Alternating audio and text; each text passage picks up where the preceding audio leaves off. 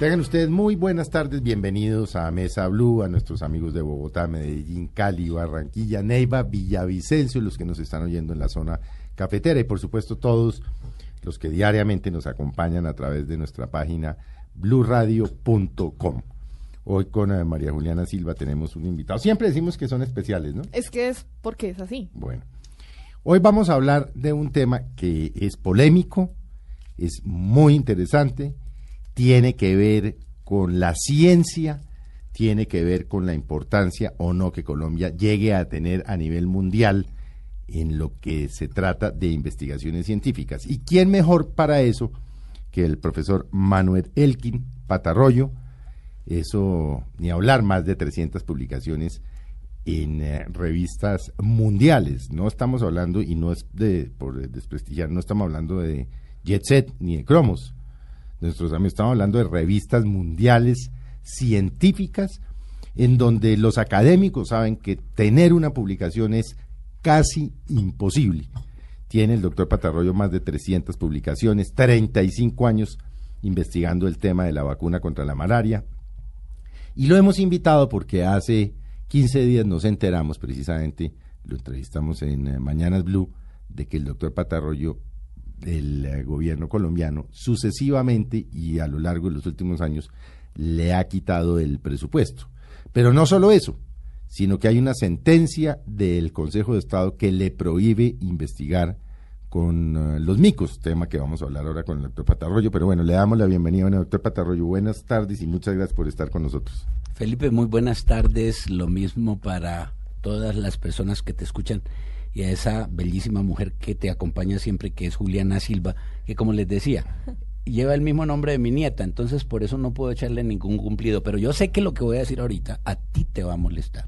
¿Por qué? A mí ya Pues sí. hace años no me molesta nada, doctor Patarroyo. es decir, públicamente, porque públicamente quiero decirlo, el reconocimiento intelectual que he tenido por ti toda una vida, considero que eres una de las personas de mayor claridad mental. Te dije que no me interrumpas, por favor. ya, ¿vale? Ah, ya.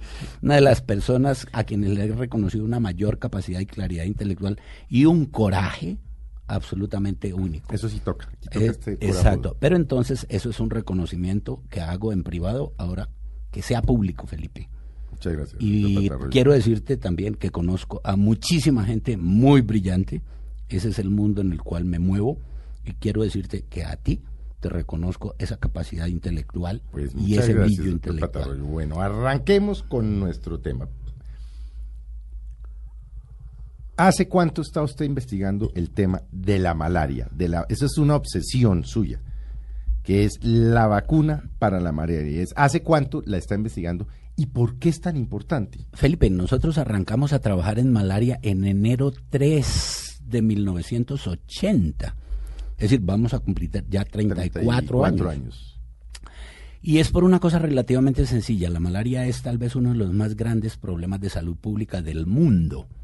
De acuerdo a los estudios hechos por la Organización Mundial de la Salud a lo largo de 30 años y publicados en Lancet, muestra que hay de 200 a 300 millones de nuevos casos de malaria por año En el mundo. en el mundo. Y de esos se mueren 1.2 millones de personas, fundamentalmente niños menores de 5 años, En países. En países en vías de desarrollo, que es justamente en donde esta enfermedad se da. ¿Qué es la malaria, doctor eh, Patarroyo? Felipe, la arranco malaria... de cero para que...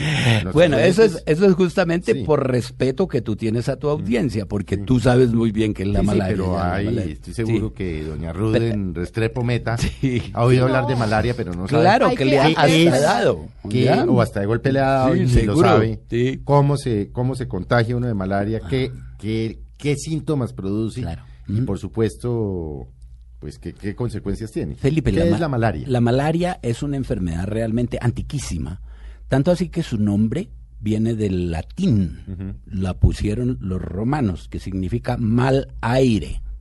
Malaria es mal aire. Y como se creía en esa época que eran por los malos olores o malos aires de los pantanos, entonces se le dio el nombre de paludre también. Que era paludismo. que exactamente pantano en latín es palude, de manera pues de que era mal aire de los paludes. Pero resulta de que no es el más aire de los paludes, es que ahí en los, en los pantanos esos crecen los mosquitos, que se llaman los anófeles, que son los que transmiten la enfermedad. Entonces, en esencia es una enfermedad, para responder a tu pregunta, transmitida por la picadura de una mosquita, anófeles, que resulta que lleva el parásito causal de la enfermedad en las glándulas salivares. Entonces, cuando a uno le pica la mosquita, le transmite el parásito. Y ese parásito va por la sangre al hígado y se reproduce en cinco días 30 mil veces. Es una cosa espectacular.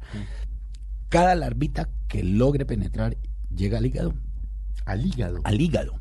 Y se, y se reproduce 30 mil veces en cinco días. Pero lo más interesante de todo es que cambia de forma. Ya no es como una larvita, ya es como una perita. Y estas son las que van a invadir los glóbulos rojos de la sangre. Por cada perita que infecte a un glóbulo rojo se va a multiplicar 50 veces cada dos días. Entonces multiplique 50 por 50 por 50. No es de sorprender el número de muertos.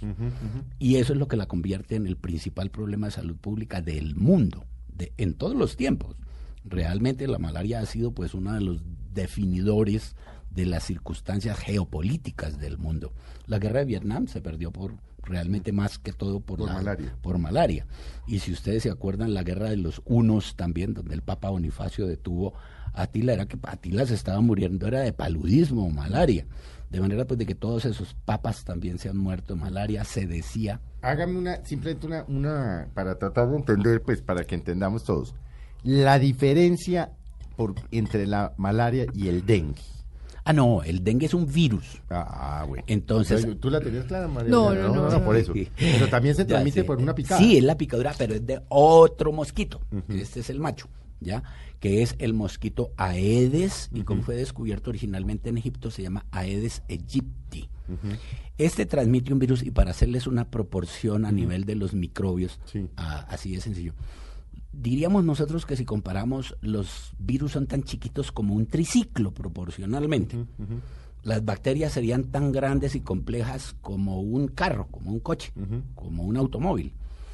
Pero el parásito, que es el de, la malaria, es tan grande y tan complejo como un jumbo, un avión de esos gigantescos. De manera puede que atacar un problema de un jumbo implica tener un conocimiento bárbaro, por ejemplo, de los virus, que fue como lo cual yo comencé. Luego pasé a trabajar con las bacterias para luego terminar con el parásito de la malaria. Doctor Patarroyo, ¿cómo es tratada hoy por los médicos la, la, malaria? O sea, una persona se enferma, le pica la mosquita, ¿y qué pasa? ¿Cómo la atienden en los centros de salud? Juliana, mire, eh, nosotros tenemos el gran honor, entre otras cosas, de que la quina, que es la el fármaco con el cual, a mí no me gusta decir la palabra droga, porque tiene otras implicaciones. el, fármaco, el fármaco con el cual se hace el tratamiento de la malaria es eminentemente nuestro. Fue originalmente descubierta en, en el Perú, bueno, realmente redescubierta porque los indígenas la utilizaban para bajar las fiebres. Y ya luego la llevaron a España la condesa de Chinchona, por eso y ahí viene el nombre de quinona. Y el producto se llama quina. Entonces, esa es la sustancia con la cual se hace el tratamiento. Es fantástica. Lo que pasa es que los microbios, es decir, todos, incluyendo el parásito de la malaria, aprendieron a volverse resistentes, es decir, se adaptaron. Y hoy en día, hace aproximadamente unos 25 años, descubrieron otra que estaba utilizando desde hacía cerca de 5.000 años en la China, que se llama artemisina, es derivada de una planta llamada artemisia. De manera que hoy en día se están combinando los dos tratamientos la quinina o los derivados de la quina, como son por ejemplo la cloroquina, viene el paludrin, el, el aralén, todos estos que no son más que nombres, eh, llamémoslos comerciales, comerciales la cosa. Y también la artemisina, que se llama artemeter también. Esa es la forma como se está tratando hoy en día. Es curable, la enfermedad es curable. Lo que sucede es que, obviamente, si lo agarra uno tardecito y a la velocidad que se mueve, pues obviamente mata casi un millón y medio de personas. ¿Qué síntomas tiene? Fantástico, Felipe. ¿Qué síntomas tiene el paludismo? Pues, fantástica, fantástica pregunta, Felipe. ¿Por qué sucede que después de que lo pica uno la mosquita, uno no siente nada? ¿Dónde está la mosquita? La mosquita está en las tierras que tienen menos de 1.600 metros de altura. Acá, o sea, más de la mitad de Colombia.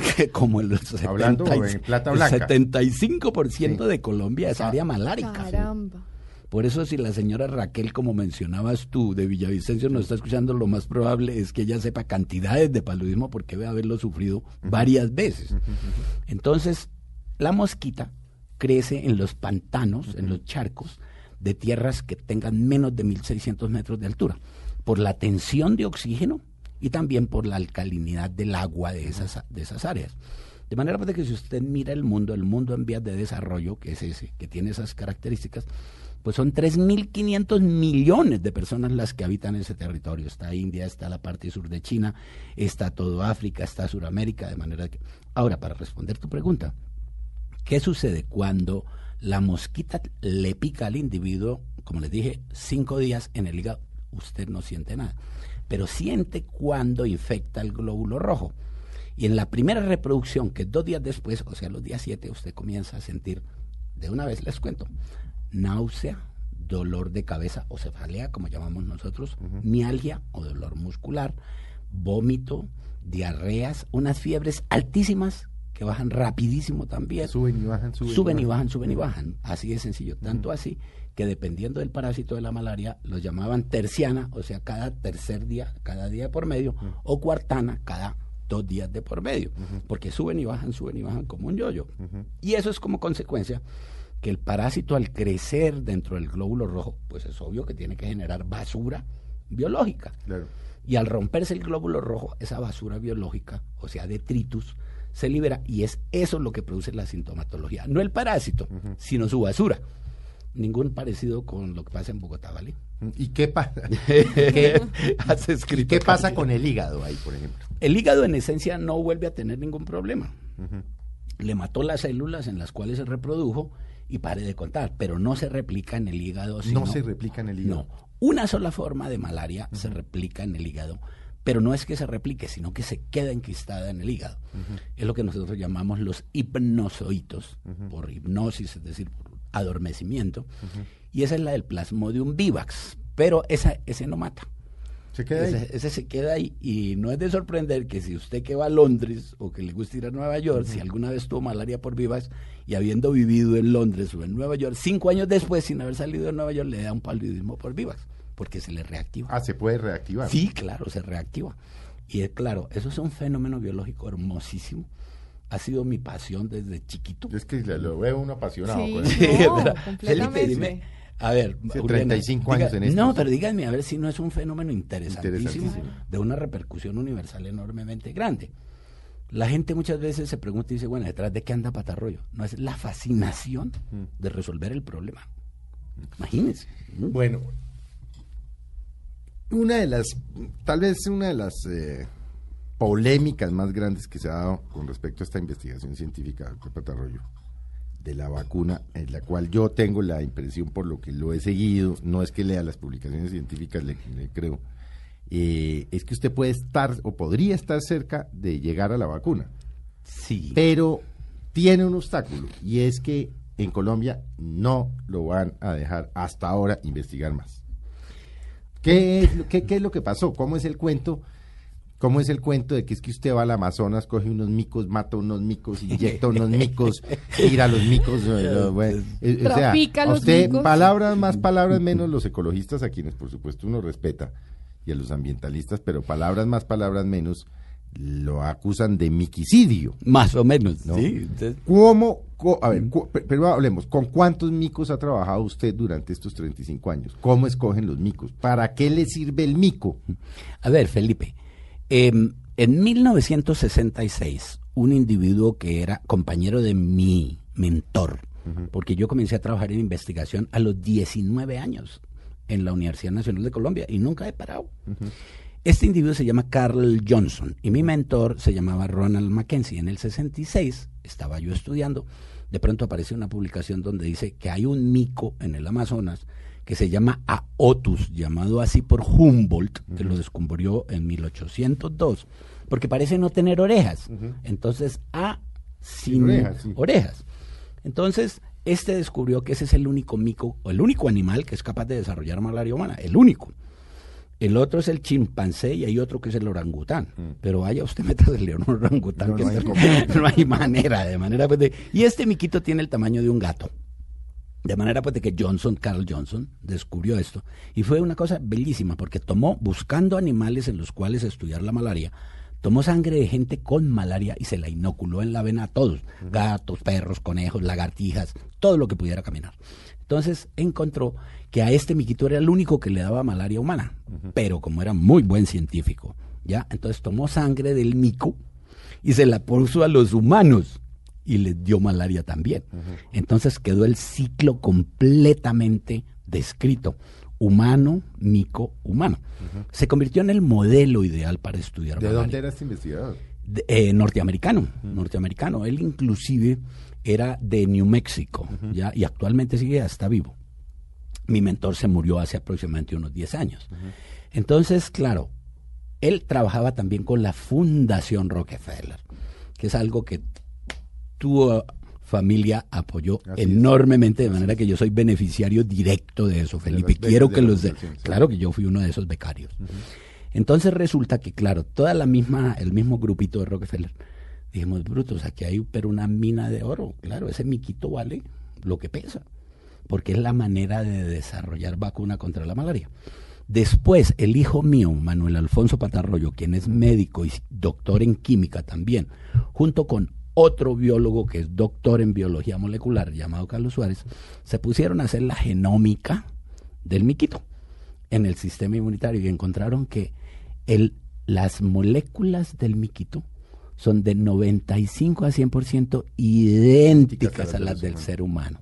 De manera pues de que ese mico no solamente es útil para malaria, tuberculosis. Eso le iba a preguntar, o sea, ese es mico útil para otras enfermedades. Ese mico lo que pesa es, pesa en diamantes. ¿Qué enfermedades, y ahora hablamos de los micos, del Amazonas y el lío y esto, qué enfermedades eh, o qué vacunas a lo largo de la historia se han descubierto con la utilización de animales? Todas. Absolutamente todas. Le voy a citar las últimas. la vacuna, la vacuna del polio, por ejemplo. La vacuna del polio trabaja con macacos, macacas resus, y esa sí que es peor, porque resulta que tienen que inyectar al animal a nivel de la médula espinal. O sea, atrás, sí. Hijo el diablo. Y el mico, pues, queda parapléjico. Queda, No hay manera de retrotraerlo. No, y queda, y queda absolutamente para sacrificar. Es más aún, las vacunas del polio que nosotros utilizamos hoy en día tienen que ser comprobadas si se han vuelto patógenas, es decir, se han mutado para lo malo en estos miquitos. Todas las vacunas del polio, sin excepción. Entonces uno tiene que agarrar un mundo de esos macacos e inyectarlos a nivel de la médula y ver a ver si no les da parálisis o si les da parálisis. De todas formas tienen que sacrificarlos. ¿Qué otras eh, vacunas la de hepatitis. Esa se trabaja en el mico que llamamos araña, ese negro peludo feo que hay por ahí. Esa también fue descubierta justamente. Y curiosamente, fue con micos colombianos. Eso se llama ateles. El nombre científico de ese mico se llama ateles. Y fue con micos colombianos porque yo conocí al que la descubrió, que se, nosotros somos un grupito no, muy... los científicos... claro, se comunican constantemente. que se llama Maurice Hilleman.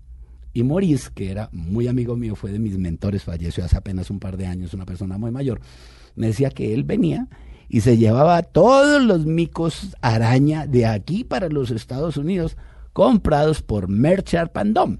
Punto. Por el laboratorio. El laboratorio. Así se descubrió la vacuna de la hepatitis, de las hepatitis A y B. Se descubrieron así. ¿Qué otras más quieres que te cuente? Todas de ahí en adelante, de ahí para abajo, han sido utilizadas en micos, porque no hay otra manera. Alguna gente llegaba y decía, mire, es que eh, debe haber modelos computacionales. Y yo que trabajo con moléculas y átomos, sabe uno que escasamente puede predecir dónde está localizado tal átomo de tal molécula. Imagínese usted cómo será eso, trabajando en un organismo vivo que tiene trillones de moléculas. De manera pues de que eso no es así posible. O le dicen a uno, mire, es que tiene que trabajar con células en cultivo, es decir, cultivos in vitro. Mm. Felipe, eso está bien, si yo quiero saber cómo penetra el parásito en los glóbulos rojos, pero de ahí en adelante. Eso ya se sabe, además. Sí, ya, eso lo hicimos nosotros, mm. ¿vale? Eso ya, se sabe, sí. Y de ahí en adelante ve a ver cómo se defiende el individuo, eso ya no lo puede hacer. Entonces, es una cosa que no es cierta en lo más mínimo. ¿Cómo empiezan ustedes a trabajar con, con, con los micos? ¿Cómo consiguen los permisos? ¿Cómo empiezan a acceder a ellos? Juliana, nosotros tenemos permiso desde 1984 por parte de Inderena. Entonces, Instituto de Recursos el, naturales y renovables. Que lo dirigía en esa época una mujer fantástica, Margarita, Marino, de Boteros, y una mujer. Y de ahí en adelante hemos tenido y hemos llenado todos los todos los, las solicitudes. Es más, aún se ha dicho ahora último tal cantidad de mentiras. Yo, la verdad, aprendí, entre otras cosas, a que a bagazo poco caso. Mm. No, y si no, ¿a qué horas investigan? claro, y entonces esa es la razón, porque imagínate tú, tú me haces la pregunta, ¿con cuántos micos hemos trabajado a lo largo de estos 35 años? Con 25 mil micos nada más, es decir, un promedio de 800 micos. Pero se nos muere si acaso el 1, 2, póngale 5%, póngale 5%. 500 micos. 500 mil micos, póngale a lo largo de todo. 500 micos, ¿qué? Del 25 mil. 25, de 25 mil. 10% son 1.250 micos. Exacto, a lo largo de 35 años, Felipe, 35. ¿Qué pasa? Es decir, usted coge, coge o cogía, porque ya no lo, no, no, lo, no lo están dejando hacerlo, pero coge el mico y le inocula la... ¿Qué hace usted con el mico? Eh, Felipe, lo primero que se hace es que se vacuna al miquito con la molécula que uno está usted estudiando. cree que la que, claro, la que funcionaría. Claro, claro. Pero ahora miraremos lo de la molécula porque es ahí donde hay también un espectáculo, un avance pero espectacular, pero espectacular. Entonces, ¿qué es lo que sucede? Uno vacuna al miquito y como manda la vacunología, uno le tiene que dar las tres dosis. Acuérdese que a ustedes siempre lo todos, uno, exacto, uno y dos refuerzos. Que las no, inclusive en hepatitis y claro, son tres en dosis. Todas son tres dosis. Lo mismo hacemos nosotros. Se le dan tres dosis al miquito y esperamos 20 días después de la última dosis. En la última dosis, ya 20 días después, se le inocula el parásito en la vena al miquito. Y eso, pues como se demora unos cinco días en aparecer en la sangre, nosotros dejamos a los miquitos quiéticos, porque realmente el único traumatismo, entre comillas, que sufre el animal es cuando le tomamos la muestra de sangre justo antes de vacunar para saber si hay o no hay anticuerpos y justo antes de inocularlo con el parásito. Entonces, todo el traumatismo psicológico palmico. Punto. Y ya luego, a partir del día 5, se le toma una gotica de sangre del pulpejo del dedo o de otra parte. Una gota, Felipe, es una gota, ese es el traumatismo máximo. Y se mira en el microscopio. Si hay parásito, significa que el mico se infectó y que esa vacuna no sirvió. Entonces inmediatamente se trata al animalito. Se le da quinina. Se le da quinina. Entonces, ¿cuál es la mortalidad? Ninguna. Y, una vez el miquito se mejora, se vuelve a su hábitat. Exactamente, es más aún, desde hace cerca de unos 8 o 10 años nos impusieron una, una, una especie de férula mm. en donde el mico tiene que ser liberado cerquitica del sitio de captura. Entonces, el estudio que adelantó la Universidad Nacional de Colombia muestra, uno, que no se mueren los micos. Dos, que el número de micos no ha disminuido en el área porque simple y llanamente se devuelven. Y tres, como nosotros tatuamos los miquitos. Eso le iba a preguntar, ¿cómo distinguen para no volver a capturar? Al que, ya, con el que ya experimentaron. con el que ya experimentaron. Felipe, Juliana, es muy sencillo, como se le pone el número de tatuaje en la cara interna de, la, de las piernas, en ambas. Entonces uno sabe. Si el mico ya pasó por aquí, el mico pasó por acá. Pasó por aquí. ¿Y cuándo pasó? Porque como llevamos un registro que además de eso lleva Corpo Amazonía, que hoy es quien responde por eso, entonces los estudios de la Universidad Nacional encontraron que había micos nuestros que llevaban tres, cuatro, siete, dos, tres años de haber sido liberados. Y sin problemas los micos. Ninguno, se habían reinsertado, como digo yo, ni siquiera así de sencillo. Entonces yo lo que no entiendo es cuál es el problema. El segundo problema grande que han dicho estos, que es de una ignorancia supina pero bárbara, ¿ya? es que los micos salen infectados para infectar las poblaciones aledañas en el Amazonas. ¿Cómo, Imagínense. ¿Cómo le puede transmitir el mico la enfermedad a alguien? Nadie, no hay manera. No hay manera, le cuento. Entonces, dicen que pueden eh, Pero cuando ellos hablan de poblaciones aledañas son humanos. Los indígenas, claro. indígenas. O sea, que de pronto que, que el mico los es- llegara a es- morder. ¿Es, viable que el mico le transmita la malaria a un indígena? No.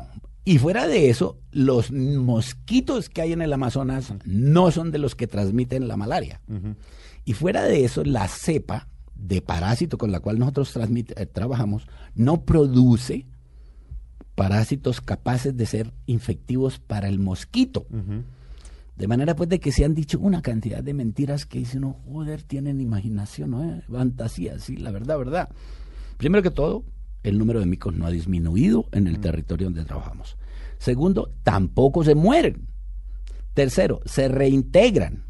Cuarto, el tipo de malaria que nosotros trabajamos no es de la que hay en las partes de afuera de la Amazonía, no en el Amazonas nuestro, ¿ya? Que se llama la malaria por vivax, la que les dije que se enquistaba en el hígado. En el hígado. La nuestra es otra, totalmente otra, que es la que mata. De manera pues, que el asunto es ese.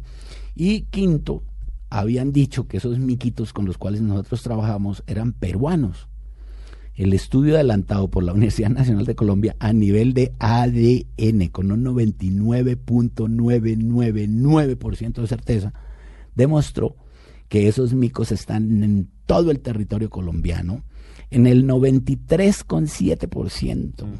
O sea, son micos colombianos. Son micos colombianos. ¿Y entonces de dónde sacan que son peruanos? ¿Porque están ahí en el borde, en la frontera o qué? Porque resulta que como un inglés... No, y es que además no el te- médico y el mico, ¿cómo, cómo, cómo presenta pasaporte?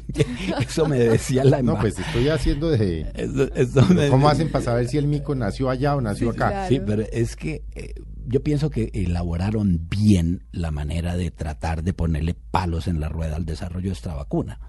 Por una cosa muy sencilla, porque la misma embajadora brasileña me decía, uy, patajoyo, usted hizo un error. Le dije, que, que, ¿cuál y- qué error cometí yo, embajadora? Me dijo, no le pidió pasaporte a los micos. claro. Y eso es cierto. Mire, tanto así que no tengo ninguna acusación ni de Brasil ni de Perú. Mm. Es Que unos se supone ecologistas. que serían. Claro, los, los damnificados. Ajá. ¿Ya? Es un grupito de ecologistas colombianos. ¿Qué. ¿Y qué acusación tiene usted aquí? Esa de tráfico ilegal de micos. Pero, tráfico ilegal de micos. Quienes nos están o sea, escuchando. tráfico ilegal de micos implicaría que usted se pasó a las fronteras, capturó allá los micos y se los trajo para el Amazonas. Eso es, eso es exactamente lo que se dice, pero Mm. Quienes me están o nos están escuchando aquí, Felipe, saben lo bastante bien que cuando usted está en Leticia, pasa a la calle, Y el mico está ahí. está en Tabatinga. Mm. Tabatinga es la ciudad Sí. pegada al Perú. Ah, sí, sí, sí. Perdona, al A Brasil. Brasil. Usted pasa el río porque Leticia es un puerto Mm. y el río resulta que tiene ahí 800 metros de ancho, está en el Perú. La acusación es que unos micos sí venían algunas veces, tiempo atrás, ya, del Perú o del Brasil, pero, pero es que el problema no es ese, el problema es que nunca jamás hubo una política de fronteras. Mm. Ahora, si alguien quisiera acusar de algo ahí, pues diría, el pescado de dónde viene. Sí, sí, sí, no, no. Es decir, y no compren ningún tipo de muebles. El otro día un, un coronel de la policía me decía, doctor, yo lo entiendo, créame. Resulta que tuve un soldado bachiller que vino, novato acá, y dijo, aquí hay que cumplir las leyes. Ese cargamento de arroz que viene en un planchón, viene desde Iquitos, Perú, lo detuvo Mm. y tuvo Leticia 15 días sin arroz. De manera Sí, es que en la zona fronteriza es muy difícil. es muy difícil. Dependen los sí. unos de los otros, indefectiblemente. Así, indefectiblemente. Entonces, son cosas, yo diría que se abusó de la buena fe, de la buena fe del Tribunal Administrativo de Cundinamarca. Les hicieron creer que esos micos eran colombianos Mm. o peruanos y el hecho de encontrar en nuestra estación el 95% de los micos nuestros que arguían que eran peruanos, luego se demostró que eran todos colombianos y llevo sancionado tres años y medio, Felipe. Sin mover un dedo, no se ha podido mover. Nada, nada, nada, nada. Es decir, no nos dejan. O sea que usted, usted yo no conozco, pero creo que tiene unas instalaciones enormes en, Fantásticas, Felipe. En- Fantásticas. en Leticia, ¿es, ¿no? En Leticia. Y cerradas. Felipe, sí, tengo 30 miquitos. Imagínese usted qué puede hacer uno con 30 miquitos. Nada, en absoluto nada. ¿Ya? ¿Por qué? Ah, otra cosa. Pero es que resulta que la infraestructura no es tanto lo físico, Felipe. es tener todos los indígenas, yo no sé si ustedes vieron ahora poco en la televisión, el hecho que los indígenas estaban revolcados. Es que llevo 35 años trabajando con ellos, Felipe. 35. Vaya usted eduque en otra parte, en el Ecuador, en el Brasil, los indígenas, a cómo deben manejar los monos para llevárselos sin ni un rasguño. Mm. Yo llevo educando a la población 33 años, 34. Mm. Vamos a hacer un corte, María Juliana. Sí, señor y volvemos en unos minutos con, como verán el tema es interesantísimo, polémico. Bastante. Por supuesto ahora más de un eh, ambientalista que nos, no, le gustará, pero eso es lo importante, que, que se conozca la versión del doctor Patarroyo, porque hemos oído muchas veces la versión de quienes se oponen a esta investigación científica. Ya volvemos con ustedes. Ya regresamos con Manuel Elkin Patarroyo en Mesa Blue.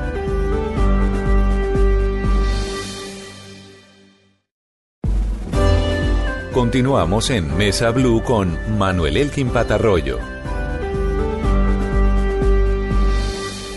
Muy buenas tardes nuevamente. Gracias por continuar con nosotros en Mesa Blue. Estamos conversando en la tarde de hoy domingo con el doctor Manuel Elkin Patarroyo, quien nos estaba contando en el corte anterior eh, cómo, cómo va, cómo empezó sus estudios, sus investigaciones. Eh, buscando la, la, vacuna contra la malaria y pues también nos ha contado eh, las, los palitos en la rueda que se, han, que se han ido metiendo más últimamente y que en estos momentos tienen, por decirlo de alguna manera, un poco truncada la investigación. Y, y, bueno, y también sería interesante eh, saber, pues estábamos hablando un poco de, de, los problemas y de los fallos. El fallo del Consejo de Estado, básicamente, ¿qué es lo que está impidiendo? ¿No trabajar más con los micos? Juliana, el fallo del Consejo de Estado fue un poco más allá que el del Tribunal Administrativo de Cundinamarca. El Tribunal Administrativo de Cundinamarca nos dijo, usted está eh, haciendo tráfico de micos. Pero el fallo del Consejo de Estado fue más allá en el sentido de llegar y decir, aquí hay corrupción administrativa. Y la cuestión fue sencilla. Dijeron, si Corpo Amazonía, que es el Inderena de la, del Amazonas, no lo castigó a usted, es corrupta. Y si a Corpo Amazonía no la castigó el Ministerio del Medio Ambiente, es corrupto. Mm. Y si al Ministerio del Medio Ambiente no lo castigó la Procuraduría, también es corrupto. Entonces la demanda se fue para corrupción administrativa de todos nosotros. Y ese es el fallo, por corrupto. O sea que hay una investigación además. a pues, todos ustedes. Pues claro, claro que la tenemos, absolutamente. Es decir, estamos pero más acusados que nada de todo por una cosa que es falsa. Esos micos, micos, en los cuales se basó la información del el Tribunal Administrativo de Cundinamarca, lo demostró por ADN, ADN. Entonces yo lo que siempre he dicho, aquí hubo un fallo subjetivo de la justicia en contra de una observación y un diagnóstico objetivo de la ciencia. ¿Y entonces en qué se basa el Consejo de Estado para emitir este fallo? Pues en lo que les digo, ¿sí? Es decir, estos estudios de la Universidad Nacional de Colombia los entregamos nosotros en mayo del año, junio del año entrante, y los desestimaron, dijeron que eran todavía prematuros. En cambio, con 269 micos capturados a lo largo de todo el Amazonas, y en cambio sí tomaron en consideración uno solo, que además de eso nos daba la razón. Decía que el 90% de los micos que había en nuestro laboratorio tenían las características de los peruanos, es decir, eran colombianos. Y nosotros siempre hemos dicho, son micos colombianos, solo que no han descrito ese tipo de micos en Colombia. Ahora miren a ver el entuerto en el cual estamos. No, ahora ¿quién entiende eso? Es que eso es un tema científico, es un tema eminentemente científico que es para un magistrado con el respeto que es muy difícil entender. Pero es que ese es el problema, Felipe, es decir, nunca jamás hicieron, es decir, escucharon, la verdad, verdad que no a mí me citaron una vez, me dijeron, venga dentro de ocho días a hacer una defensa. Dije yo, ¿pero de qué? Si ni siquiera sé de qué me están acusando. Punto. Así es. ¿Cómo se defiende uno de lo que no sabe de qué lo Exactamente, no. Y es que ese ha sido el juego. Mm. Venga, defiéndase de algo que, usted no sabe. No, citación a conciliar. Y dice, ¿yo qué voy a conciliar si ni siquiera sé de qué me están acusando? ¿Y cómo demuestran ellos que ustedes están trabajando con estos micos peruanos o brasileros o no, era solamente por el, exterior del mico. ¿ya? El exterior de los dos miquitos, el que se llama vociferans, que se decía que era exclusivo de Colombia, cuando no existe sino en la parte muy norte de Colombia, como lo demostró la Nacional, ¿ya? Tiene el pechito un poco amarillo claro. Y el Nancy Mike, que es el que se dice que es peruano, tiene el pechito anaranjado. Entonces, ponga usted un indígena a que capturando los micos diferencia el del pecho anaranjado del pecho amarillo, pero además de eso, si comen más papaya, se les pone el pelaje más amarillo, más anaranjado. Acuérdense que eso es dependiente de la cantidad de carotenos. Esto es tanto como tratar, le he explicado a la gente, tratar de diferenciar a una persona de raza negra del Chocó de otra persona de raza negra del Caribe. Igualito. Sí, póngalos al lado y diga cuál es el cuál, sí, ¿cuál, es, cuál, cuál es el Toca por ADN. Toca por explico? ADN. toca por ADN. No hay manera. Sí. Pero entonces me dijeron, a usted le dimos permiso. No, o a dos blancos. o a dos blancos. Póngame a mí con, un, con un, con, a ver, con un europeo te pongo. ¿ya? O con un gringo. Con, y que no abra uno los. Pues, ya, ojos que no abra la boca y verá que de una vez lo queda. ¿Cómo asiste para.? Pues, toca por ADN. toca por ADN. Y esa es la acusación. Absurda. Pero, doctor Patarroyo, esto obviamente, obviamente, pero es que aparte de, del tema de los micos, por lo que hemos logrado saber, eh, ¿por qué los gobiernos sucesivamente le fueron quitando los recursos? A ver, eh, yo, yo no acuso realmente a los gobiernos, sino funcionarios intermedios, realmente. Yo no puedo acusar nosotros teníamos 8 mil millones de pesos de presupuesto mm. cuando el gobierno del presidente Pastrana. Mm. Y yo no acuso al presidente Uribe, pero sí quiero decir que el ministro de Protección Social, bastante cuestionado, por cierto. Uy, pues está, está, procesado por la supuesta comisión de delitos. Y a punto de irse para la cárcel, pero allá no se sabe. No se sabe tampoco. Bueno, entonces él decidió quitarnos el presupuesto. ¿Por qué? No tengo, nunca me lo dijo. Si yo supiera, mm. voy y debato y demuestro que pues uno de los dos tiene la razón. ¿Puede haber algún interés detrás de esto para que esta vacuna no la desarrolle un colombiano? Felipe, hay una cosa que... Porque es, que detrás de la vacuna, la manera para que los oyentes nos oigan, es decir, más que la importancia de la vacuna contra la malaria, es que de descubrir el doctor Patarroyo la molécula de la malaria, detrás de eso está diarreas, infecciones respiratorias, claro. eh, eh, VIH. todo, VIH también, claro, claro, claro. no es solo el tema de la malaria. No, no, no, no, no. y es que además resulta pues muy confuso que, o sea, ¿quién podría oponerse mm. a que, a que eh, se descubra algo que nos va a beneficiar a todos? Claro. ¿Sí? ¿Por qué oponerse a eso? Juliana, Juliana, aquí hay una cosa que es muy sencilla. Está la lucha de dos escuelas y de dos intereses distintos. Primero que todo, los que están tratando de desarrollar vacunas biológicas. ¿Qué es esto de las biológicas?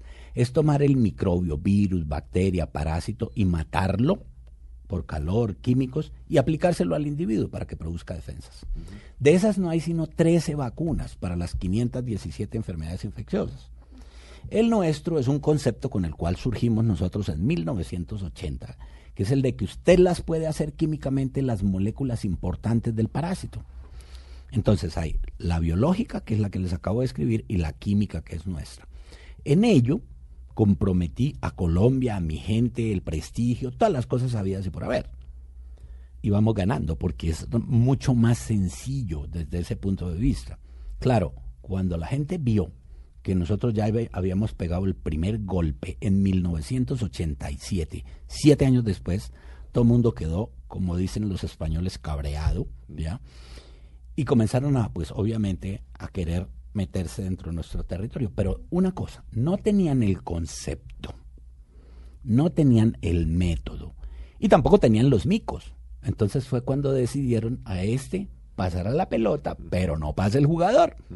Entonces nos quitaron el presupuesto, vaya uno a saber que, eh, quién convenció al ministro Palacio, ¿ya? Y luego, cuando nosotros eh, cuando de conciencia solicitaron que para evitar ese problema pasaran ese presupuesto a conciencia, ya luego en los conciencias no lo quitó, ahora sí. Peor, sí. Peor, todavía. Entonces yo no culpo a los gobiernos, por favor, yo quiero ser claro y enfático en esa cosa, sino funcionarios intermedios. Y esos funcionarios intermedios, usted ya sabe que ahí es mucho más fácil como pueden otros mm. inducirlos a cualquier decisión. Es decir, doctor Patarroyo, por lo que usted nos está diciendo, eh, y como están las cosas hoy, no solo por las providencias del Tribunal del Consejo de Estado, sino porque le quitaron el presupuesto, es, es decir, 35 años de investigación echados a la caneca. A la caneca. Y es que ahora... O eh, sea, un tipo con 300 o más publicaciones 364 en, en las principales revistas del mundo. del mundo, ¿Con Felipe. cuántos? No, es que yo le vi ahorita el currículum, no sé cuántos honoris causas, pero no de la Universidad de Turbaco, Sí, no, no. ¿no? De universidades en Suecia, en Grecia, en Estados Unidos. En Canadá, o sea, en Inglaterra. todo eso a la caneca. Pues a la caneca, porque ¿qué le hacemos, Felipe? A ver, son 35 años, como lo dice usted muy bien, dedicados a esta idea, que de pronto, sin presupuesto, ahora, sin micos y sin gente, porque sin presupuesto No, la ¿cómo gente se me fue. cien- Usted tiene como 100 científicos. Ciento- con usted. teníamos 110 y vamos en todos. 48. ¿Cómo los mantiene? No, pues claro, uno no puede llegar y decirles, mire, por favor, es que por amor a la ciencia no le dé leche a sus niños o no pague el arrendamiento, vaya, convénzalos. Yo no he podido convencer todavía al tendero que me fíe. Y estamos hablando de 4 millones de dólares. No, Felipe, ojalá fueran 4 millones de dólares, eso, eso era lo de tiempo atrás. Es decir, hoy en día estamos en 3, 2 y medio, 3 millones de O sea, dólares. estamos hablando de 6 mil millones al año. Exacto. En un país donde los políticos se roban eso 100 veces al día. Ah, Exactamente. Y es un país que no es capaz de coger un científico y decirle, No. tenga esa plata y se la controlan. Yo me imagino que hay unas Felipe, auditorías. Claro, además, ¿no? claro, pero si es no que, es que yo usted no... la diga, No, tiene que haber unas nunca. auditorías por ser No, pero Estado, al además. contrario, me fascina que todo el mundo me controle. Mm. Me fascina. Porque dése cuenta que nunca jamás, y soy yo quien lo pide, ha podido nadie llegar a decir patarroyo es deshonesto. Puede que no les guste la forma como que hoy, mañana, seguro que pasado mañana, Sí, el puede que no lunes. que el tema del mico sea polémico. Sí, bueno, el lunes voy a encontrar los polémicos diciendo este pantallero dándose pantalla con Felipe Zuleta. Puede que les disguste Sí, pero, eso. pues sí. es que- Pero ni científica. pero doctor. Patarroyo, ¿qué hacemos si es que en este país la gente muere de, de envidia y no de infarto? Como decía Cochise. Sí, pero ¿qué quiere Se que muere de envidia. Fíjese lo que pasó hace poco también con el profesor, eh, Cuero. Con el profesor Cuero. Cuero, ya. Un hombre de color importante en, enseñando en una universidad americana y usted lo ha hecho. Y las universidades americanas no cogen un lagarto venga, quiere ser profesor. No, no, para que usted le den lo que llaman en las universidades americanas un tenure, que es el claro. profesor de- por el resto de la vida, tiene claro. que ser un berraco. Claro, claro. En cualquier Y- universidad y yo que, americana. con- yo que conozco a Raúl, sé que es un tipo Bueno. importante y bueno. Bueno, lo pudrieron aquí. Ah, no, un aquí- académico muerto rabia Así, y lo trituró. Como digo yo, lo descueraron. Lo descueraron. Punto, sí. así de sencillo, pobre. No, y aquí parece que ese fuera, como escribía Salud Hernández el domingo pasado Sí, sí, en el tiempo, la columna de Salud hablando parece que es el deporte preferido. Sí, es destruir ¿ya? a la gente Destruirlo, ¿no? que tiene alguna Ahora, posibilidad de éxito. A mí me encanta la competencia, Felipe. Soy un bicho competitivo, Sí. Pero limpio. Es que los científicos no podemos decir nada que eh, esté más allá del 5%. No, es que la diferencia entre usted como científico y otros es que a usted le miden lo que dice. Todo. Porque yo no, yo hasta donde tengo entendido todas estas revistas, Nature y Lancet y Chemical eh, Reviews. Journal of Medicine, no sé qué, London Journal of Medicine, no sé, Ah. eh, para que a usted le publiquen, creo que se lo someten a- a- al, al control de como cinco o seis científicos. Cinco pares Cinco pares anónimos, anónimos. del mundo. Es decir, y sé- dicen, este tipo es serio o este tipo yo es un lagarto. que, yo sé que lo mandan a los, a los, a los japoneses, a los alemanes, a los australianos, a los ingleses y a los gringos, y no se lo mandan a mis amigos, porque si no mis amigos me dirían, óyeme que por aquí recibí tu publicación. Lo mandan es a los enemigos porque de esa manera se protege la revista. Así de sencillo. Claro, claro, decir, son publicaciones serias. serias, es decir, allá si tú logras poner esa cosa, pues todo el mundo dice yo publiqué en Nature. Pues yo no sé cuántos tengo ni en Nature ni cosas. Es un mundo. Mm. Felipe, son 364 publicaciones mundiales en donde le fuimos dando paulatinamente las reglas del juego a la gente para hacer vacunas. Es que detrás de lo que ah, usted mencionó ahorita, no es solamente la de la malaria, es la de las enfermedades infecciosas. Y eso implica todas las bacterias, virus, parásitos, porque lo que estamos es buscando las reglas. Claro, cuando usted se va a la química, las reglas entonces ellas son físicas, químicas y matemáticas y se pueden aplicar para todo. Mm. Esa es la ventaja que tiene uno al trabajar con química. Mientras si trabajara con biológico podría sacar solamente la vacuna de la malaria.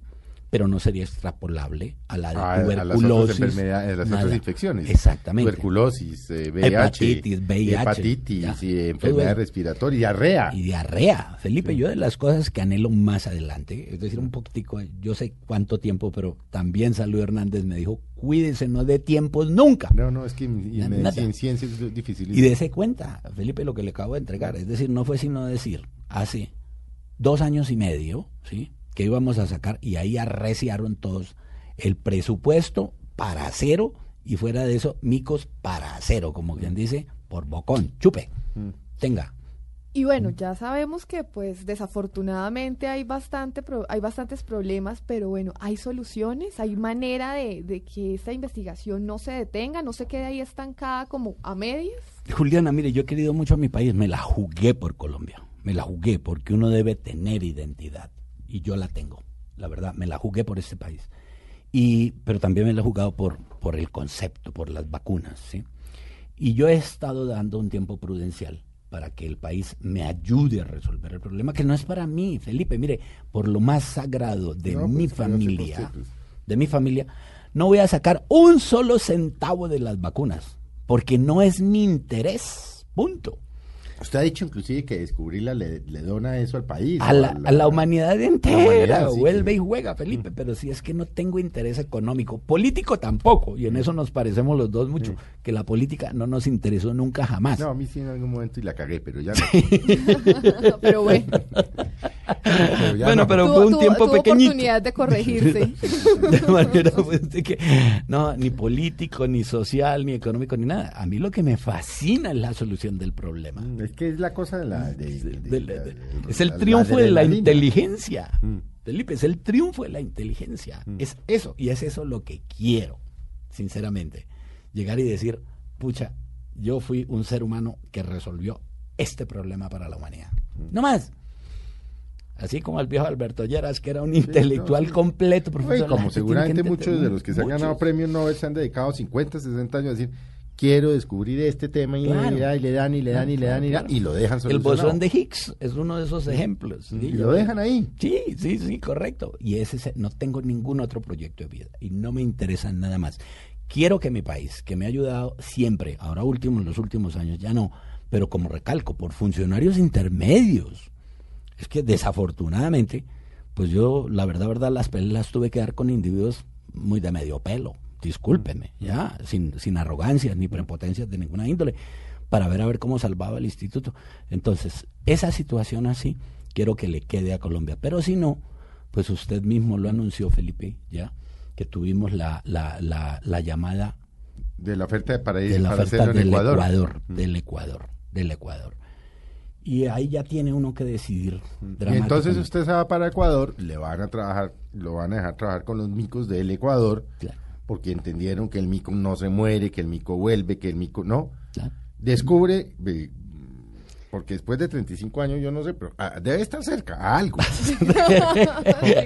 Y entonces Ecuador se lleva la cosa y aquí en Colombia entonces lo jodimos. Entonces sí, y vamos a hacer y entonces ahí sí, el Ahí. doctor Patarroyo, que no lo entendieron. qué hombre tan que no importante, sé, y entonces la orden de Boyacá y Ya, cosas culadas sí, que ahora claro. ya no le sirven cuando le Para nada, país. ¿para qué? Ya, en absoluto, Y usted nada. está a puertas de tomar la decisión de su vida, es decir, Pues ten- desarrollo esto en otro país. tengo, tengo que tomarla en marzo, Mm. de manera pues de que es eso. Pero la, sinceramente, pues es decir, este es mi país, esta es mi tierra, pues, que aquí, aquí están mis genes, trabajando. Felipe, aquí están mis genes. Así, aquí está todo lo que he hecho. No, pues sus padres, sus hermanos, todos científicos. Todos, además, ¿no? sí, sí, además Todos de dedicados eso, a la ciencia. Con esa tara, ¿vale? Sí, Todos dedicados a la ciencia, sus hermanos. Cinco científicos dentro de la familia, médicos científicos, sí, y dentro de los hijos no hay futuro. Tampoco. Todos porque científicos. También, sí, entonces, eso es- Tengo un filósofo, cuidado, Carlos Gustavo. Pero sí. ese quién sabe qué acaba. Ese sí acaba muy bien, que es el más brillante de todos nosotros, ¿vale? Sí, sí, sí. Pues es lamentable, ¿no, María Belén? Sí, muy triste. Pues es triste porque estando cerca, ¿no? Ahora, y falte que, como este es un país loco, porque es un país demente, ujú. Donde falte todo que, puede que pasar. usted y lo- los ministros de, de- de- de- de Ambiente que el año acaben presos. Sí, no, no, no, no, es penal. No, no, por eso le digo. Sí, sí, pues vale. que acaben presos por el supuesto tráfico ilegal de micos. De, de la un- del lado de un lado de la calle o del otro lado del río. Sí. En 7 millones de kilómetros cuadrados, que es lo que tiene la Amazonía, que es en donde vive ese mico. Es más aún, Felipe. Hay de 20 a 40 micos por kilómetro cuadrado en el Amazonas, de este tipo de micos. No, es que es una locura. Pues doctor Patarroyo, de verdad, muchas gracias por estar con nosotros. Por explicarnos. y pues, por explicarnos es un tema, por supuesto, pues polémico, es el tema de los ambientalistas, es el tema de los ecologistas, es el tema de los micos, es el tema de la ciencia, es el tema de un millón cuatrocientos mil personas al año que se mueren de malaria Y que necesitan y la que vacuna. necesitan la vacuna y otras vacunas, es el tema de millones de ciudadanos que se mueren de, todavía se mueren de infecciones respiratorias, de diarrea, de, de sida, en fin, de todas estas enfermedades. Y lo único es que si el día de mañana lo logra y lo sacan el Ecuador, ¿no? Y va para premios mayores de los que ya tiene, que uy, es que yo no vi ya ni la lista de premios que tiene. Pero si se gana uno otros más importantes, viene por aquí otra vez. es la única promesa, que vuelva, No que nos vuelva olvide. Blue. Sí, claro. Y ya que sabe, sepa Felipe. que esta es su casa, doctor Patarroyo. Gracias. Felipe. Ya sabe que cuenta usted con mi profunda admiración. A Eso es y sincera, mucha, doctor Patarroyo. sincera, sincera, sincera. Como dicen en inglés, I don't have to do any buttering. No, tengo porque que echar además- cepillo no, para nada. Ni usted a mí ni yo a usted. Exactamente, ninguno de los dos. Pues doctor Patarroyo, muchas gracias. Gracias. Juliana. Juliana, Felipe. muy amable. Muy buenas muy tardes amable. para todos ustedes. Los esperamos dentro de ocho días. Esperamos que el tema de verdad les haya gustado. El personaje, el doctor Patarroyo es un personaje muy, muy interesante. Los dejamos ahora con fútbol y todos nuestros compañeros de deporte.